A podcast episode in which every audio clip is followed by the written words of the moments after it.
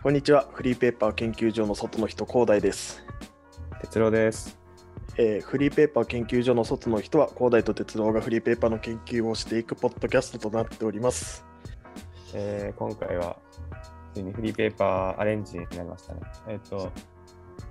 一通り、あの、フリーペーパー研究、フリーペーパーアレンジ、えっ、と、仮想フリーペーパーとやってきて、1回目の仮想フリーペーパー作りでは、ちょっと自分たちの知識が足りなすぎて、えっ、と、まあ、なかなか難しかったので、2回目のフリーペーパー研究では、あの、地域密着型じゃないようなフリーペーパーを研究してみて、えっ、と、セブンイレブンに置いてあるボノロンとアート系のフリーペーパーであるメグルを扱いました。はい。で、ようやく今回はあのフリーペーパーアレンジで、えっと今まで研究したフリーペーパーの中で自分たちなりにアレンジしていくんですけど、ちょっと、えっと、ボノロンの方はかなり、あの、すごい、なんだろうか、太刀打ちできなかったですね。そうですね。他のフリーペーパーが完成度低いっていうわけじゃないんですけど、ボノロは本当に完成度高いなと感じて、自分たちはどこをいじればいいか全然分かんなかったんで、で、今回は一応自分たちとしてはめぐるを扱うことにしました。はい。で、まあ、前回のあのフリーペーパー研究でも分かったように、まあ、僕ら、アート文脈とかそっち系の ニュアンスが得意じゃないっていう、全然分からなかったということで、まあ、今回ゲストをお呼びしておりまして、えー、と僕の大学時代の先輩にあたる、えー、とかすみさん、山本かすみさんにお越しいただきました。よろしくお願いします。お願いします。山本かすみです。お願いします。おなんか願いします。現在、現在どういった活動をしてるとか、はい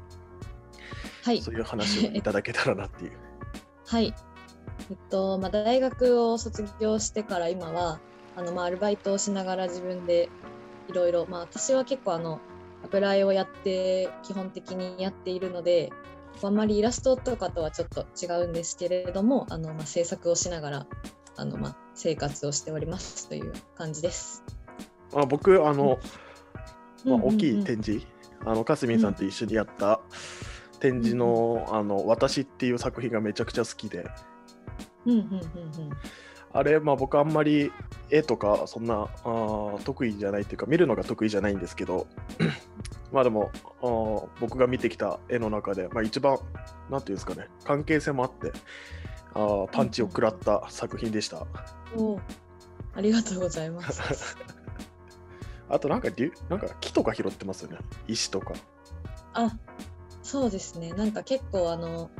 まあ、自然物が好きなのでなんかその辺に落ちてる木とかはなんか形が可愛いなと思って拾ったりして、うんまあ、飾ってみたりとか絵のモチーフにしたりとかしてます。まあまあまあ、そんな感じで、まあ、かすみんさんの紹介は大体お分かりいただけましたでしょうかね。今回の、えー、と説明欄の方にかすみさんの連絡先、Gmail とかですかね、を、まあ、一応貼っておくので、あどうなんでしょうかね、まあ、フリーペーパーを作ってる方とかが聞いてくださってると思うんですが、まあ、興味ある人とかが、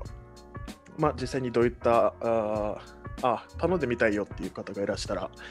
ぜひともかすみさんに連絡いただけたらなと思ってます。なんか、ポートフォリオ的な見せれるものってあるんですか？あーそうですね一応なんかでもあのインスタグラムのアカウントがあるんですけどはいはい。そちらをお伝えします。はい、じゃあそっちも見ていただいて、まあ、ぜひ使いたい、興味あるっていう方がいらしたら、かすみさんに DM なりメールなりで連絡取っていただけたらなと思っております。まあ、てな感じでですね、まあ、早速本編入っていこうかなと思うんですが、はい、じゃあ、えっと、フリーペーパーアレンジ始めていきましょう。はいえっ、と、先に僕の方から考えてきた案を出していいですかね。どうぞどうぞ。えっと、めぐる今回の特集は、あの、レトロフューチャーとかだったと思うんですけど、えっと、まあ読んでみて思ったのが、最初の方にずっと、あのいろんなクリエイターさんの作品が載っていて、で、その後、えっと、まあ、後半から、あの、イベントの情報だったり、お店の情報だったりが載ってると思うんですけど、と僕がアレンジしたいなと思ったのが、そこの間に入れるような何かえーお店の情報とかとクリエイターさんの情報とかの間に入れる、なんか、連載みたいなものを考えたくて、はい。で、自分が考えたのは、あのーなんか漫画家さんとか、まあ、イラスト描く人が作ったその4コマ漫画みたいなものを入れてもいいなって思って、うん。ちょっとあのーひねりが足りないかなと思って、他のフリーペーパーでもよくあるものなので、あうん。ひねりが足りないかもしれないんですけど、まあ、アート系フリーペーパーだからこそ、そういう、そういったクリエイターさんもたくさんいるんじゃないかなと思って、うん。その強みを生かして、あのーなんかそういう漫画みたいなの間に入れられると、前半でもう特に文章とかなく、うん。絵がメインで、イラストがメインだったのに対して、後半に急に分量が増えるところに、その、絵だけど、ストーリーが入ってる漫画とかを入れることで、なんかスムーズに後半につなげられるのかなって思いました。えなんか具体的にな話になっちゃうんですけど、あの漫画家さんをお募って乗っけてもらうのか、それともあーこの人に漫画を描いてもらいたいみたいな感じで、えー、と依頼して頼むのかとか、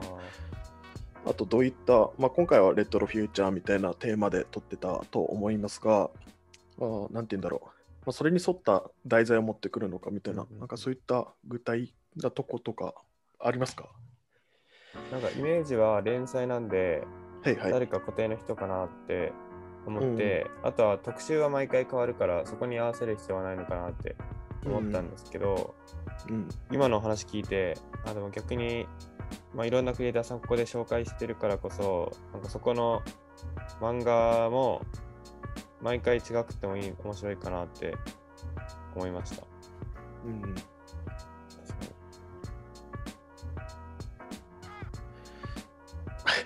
そうっすね。漫画、なんかあんまりまああれなんですけど、漫画とアートとか、これって結構まあ、確か調べたら、えっ、と、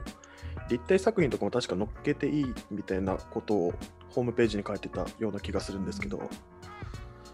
なんかそういった、まあ、アート文脈と漫画文脈って結構近いんですか？遠いとかありますか？かすみさん。かすみんさんって呼んでます。すいません。あいや全然です。どうだろうなんかでもねアートって結構なんか幅が広すぎるからはいはい。なんかどこまでをアートと言うのかみたいなところもあるのかなと思ううんけど、うーんでもまあ漫画もねなんか全然アートになりうるからまあなんか文脈で言えばまあ結構そのなんかそうですよね。まあ、大衆と敗訴っていううんうんイメージはありますね。うんうん、違うそう違うところなのかなとは思うけどはい。まあでもなんか結構そういうそういう意味合いで言えばこの、まあ、イラストとアなんかアート純粋なアート作品っていうのもまた違うものだから、うんまあ、なんか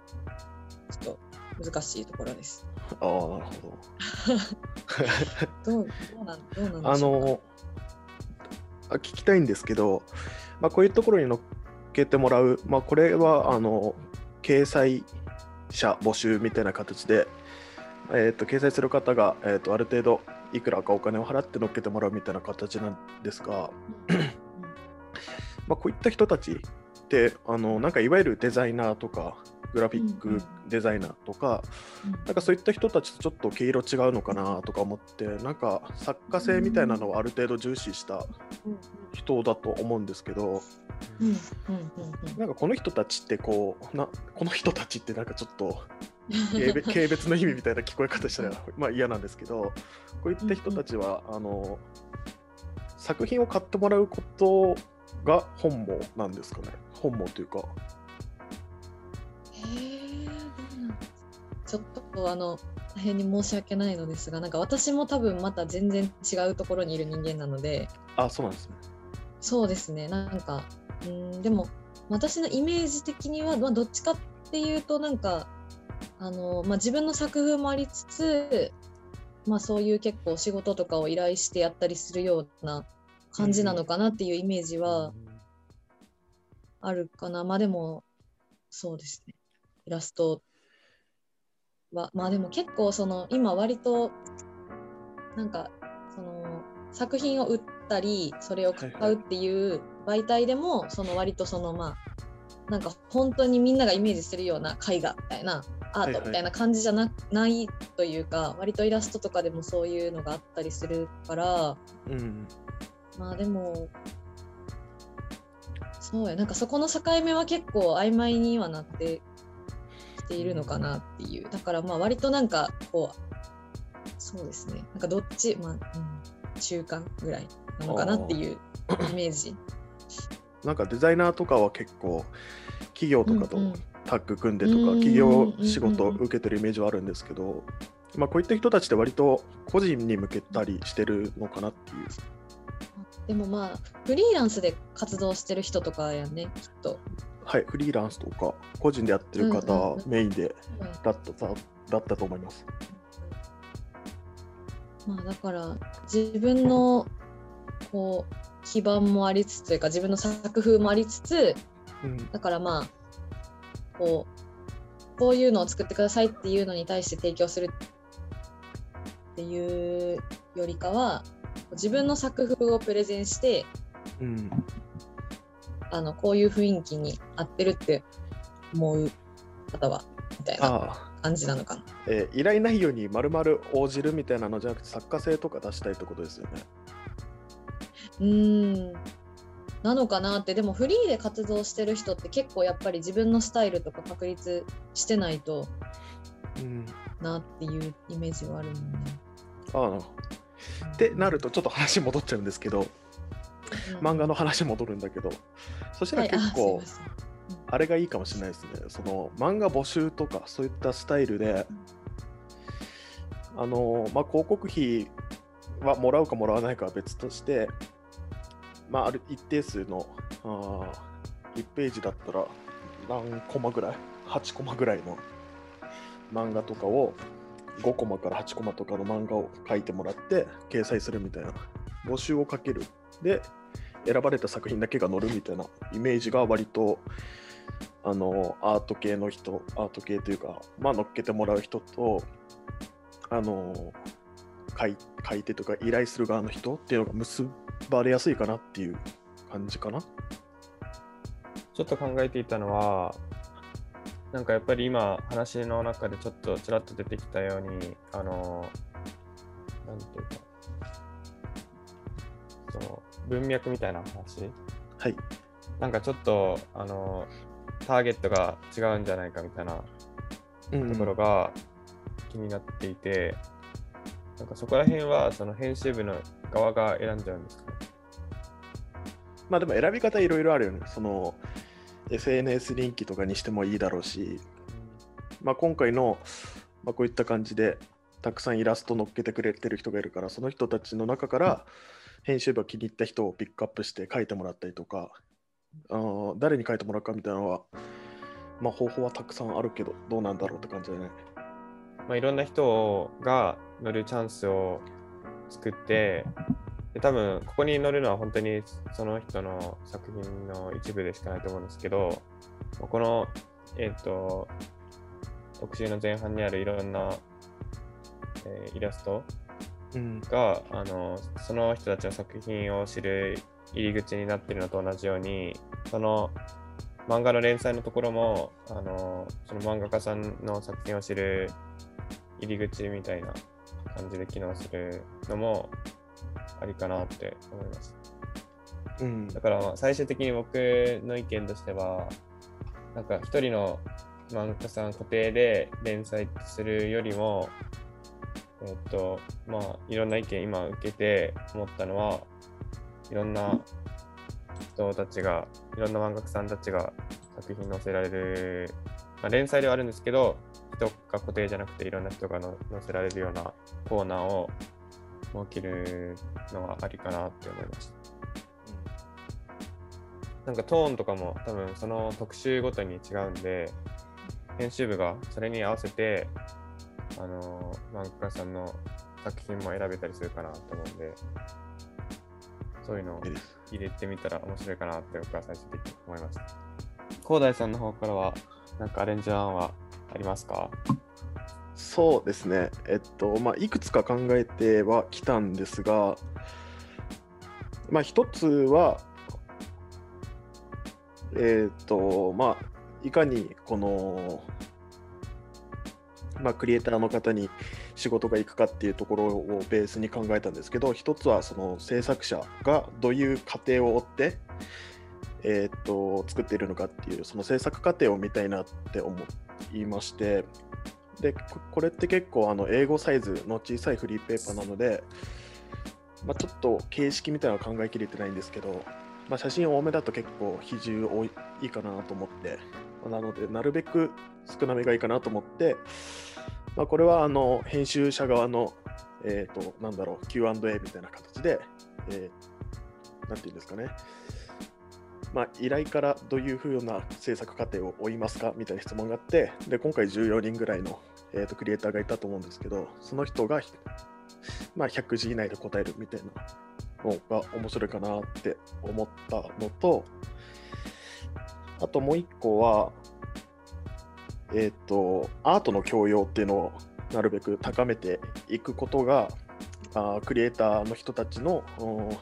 社会における地位向上みたいな風にもつながるのかなと思って。っていうので、まあ、アート教養とか、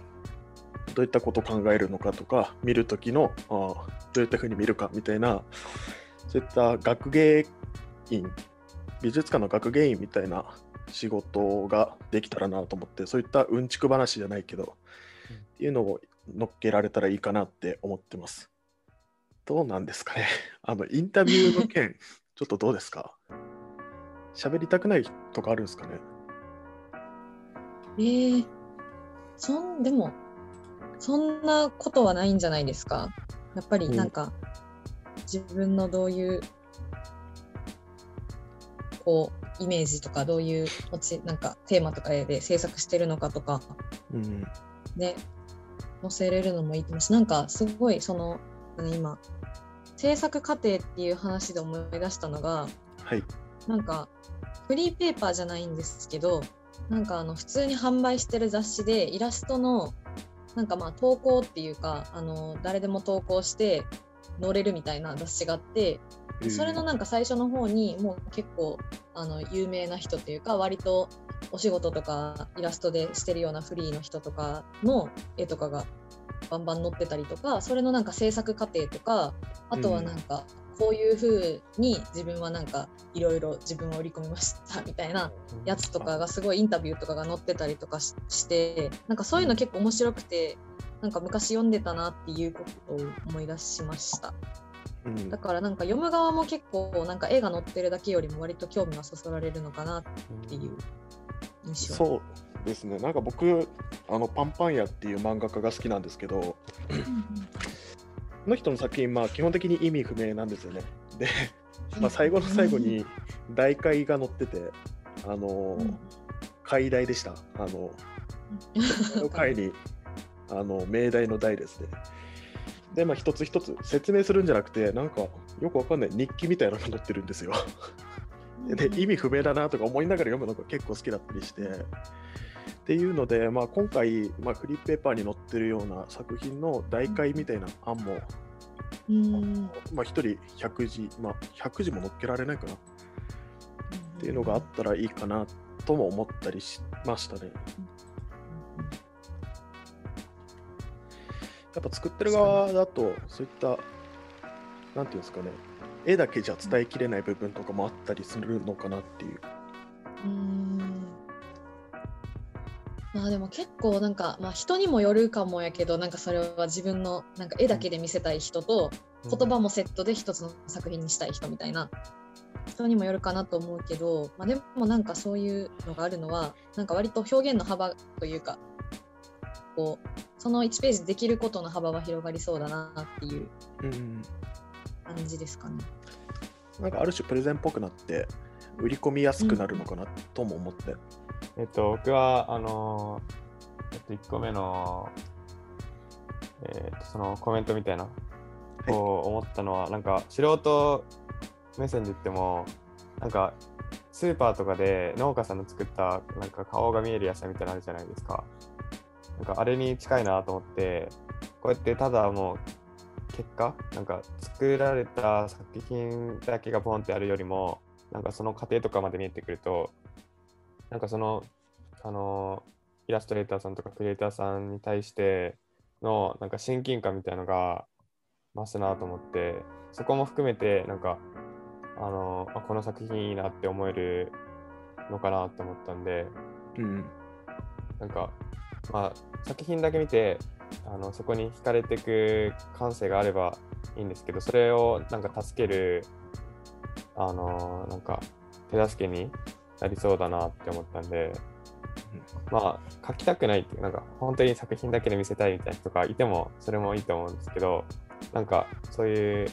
こういう思いで作りましたみたいなのを載せられるコーナーを作るのはいいなって思いました。なんかいいですよね。めちゃくちゃ面白いなと思いました。なんか最近 プロセス、プロセスエコノミーだっけ？なんか家庭を見せる商売みたいなのが結構流行ってたりするんで、まあ、そこからインスピレーションというか、まあ、丸パクリ横流ししただけなんですけど、まあまあまあっていう感じで、まあ、なんか、かすみさん、なんかありますか？アートの教養というお話があったと思うんですけど、はいはい。その部分でも大丈夫ですか？あ、お願いします。2個目の方ですよね。はいえっとそうそう、あの、制作過程と教養をもっとっていうところで、なんか、あの、私はちょっとこの今回のその昭和レトロの特集のやつしかちょっと体験してないんですけれども、なんか昭和レトロも結構なんていうか割と文化が深いというか、その昭和レトロの時代の、まあ、作品とかがあって、まあでなんかその時代の流れから多分こう結構、まあ、日本的なというかイラストの見せ方なのかなって。アニメカルチャーとかですよね。うん。うんうんそうそうね。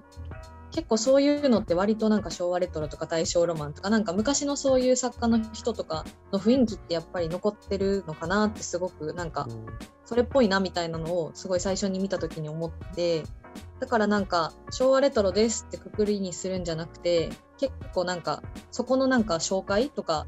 もうどんどんしたらなんかこう昔のこととかも学べてじゃあどういうふうに今につながってるのかみたいなこととかもつながりが見えて面白いのかなとなんか私が勝手に今思いました。えーいや、それはすげえ大事だと思って、まあ、大きく、あの、なんていうんですかね、あの、まあ、区分するじゃないですか。まあ、なんかアート系、まあ、絵画とかあったら、印象派とか、なんとか派とか、どの時代とか、でもその中にも結構グラデーションあると思うし、まあ、作家性みたいな、その中でどういった、うんカルチャーを作る、まあ、自分なりの考えがあるとかってのがあるし、結構哲学者からインスピレーションを受けてるとかいう人もいたりすると思うので、でまあ、ちょっと今、あの、中野信子さんと熊沢博さんの本を読んでて、なんか一次情報と二次情報みたいなのあるって話があって、まあ、作品単体が一次情報で、それの周り、周辺部分、額だったりとか、あとメモ帳だったりとか、そういったのが二次情報になるっていう、なんかそういったあのフリーペーパー、このフリーペーパーって結構、まあ、美術館的だなとも思って、まあ、結構アートギャラリーとかを歌ってたりもするんで、そういった二次情報の保管、アーカイブするみたいな作業もあっていいかなっていう。で、そこの、なんていうんですかね、細かいグラデーションみたいな、区別みたいなのをつけれたらいいかなとも思いました。なんか、もともとそういうのに詳しい人はそこも含めて、そういう知識とか、もともと持っている人は、そういうグラデーションも自然と理解しながら楽しめると思うんですけど、初めて見るような人にとっては、あまりそそういうのが感覚的に分かっても、あんまり分か分からなかったりするのかなと思って、そういう前提みたいなのを入れながら、えっ、と、見ることで、なんかより深く楽しめるのかなと思うと、あの、それそれがまさになんか学芸員さん的な役割かなと思って、結果的にそのこのフリーペーパーの読者のなんか門戸を開くというか、専門的な知識ある人だけが楽しめるものではなくて、なんかもともとなかったような人も、ちょっと興味持って手に取ってみたら、より深く知れるみたいな感じがして、すごくそこは気に入りましたね。なんかフリーペーパーってやっぱりターゲット絞りつつも、なんかより広い人に見てもらえる可能性があるっていうのは今までも結構話してきてて、うん。まあ、このフリーペーパーの場合、美術館とかに結構置いてあると思うんですけど、そこで手に取る人は、まあ、理解できる人が多いと思うけど、あんまりそうじゃない人もいるかなと思って、うんそういう人にも見てもらえる、見てもらって、より深く知ってもらえる、うんうん。なんか、ない、えーなんていう登竜門じゃないけどね。うん、思いました。はい、ありがとう。まあ、なんか今回は、えっ、と、なんか、まあ、めぐるについて、えっ、と、まあ、僕らのフリーペーパーアレンジ案を、まあ、実際に作ってる人はどういうふうに見るのか、見てほしいのかみたいなことで、まあ、かすみんさん、かすみんさんっていう、あれか、仲良しアピール、ちょっと過ぎますかね？いや、大丈夫ですよ、かすみんさんね。そう呼ばれてるので。あまあありがとうございます。山本かすみさんに来ていただきましたが、まあ、今回ちょっと珍しく前編後編ということで、まあ、後編にはフリーペーパーとアートみたいな文脈で何かアートの手助けができるフリーペーパーみたいな話をしていけたらなと思うので、まあ、よかったら後半も引き続きお聞きいただけたらなと思っております。今回はあのお越しいただきありがとうございました。ありがとうございました。